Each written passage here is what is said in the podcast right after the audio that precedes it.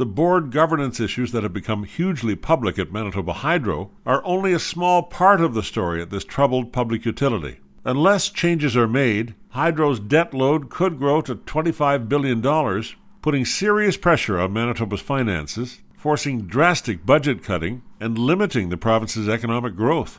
Also, Hydro customers can expect a doubling or tripling of power bills to pay for the multi-billion-dollar Keeyask Dam and the Bipole III transmission line.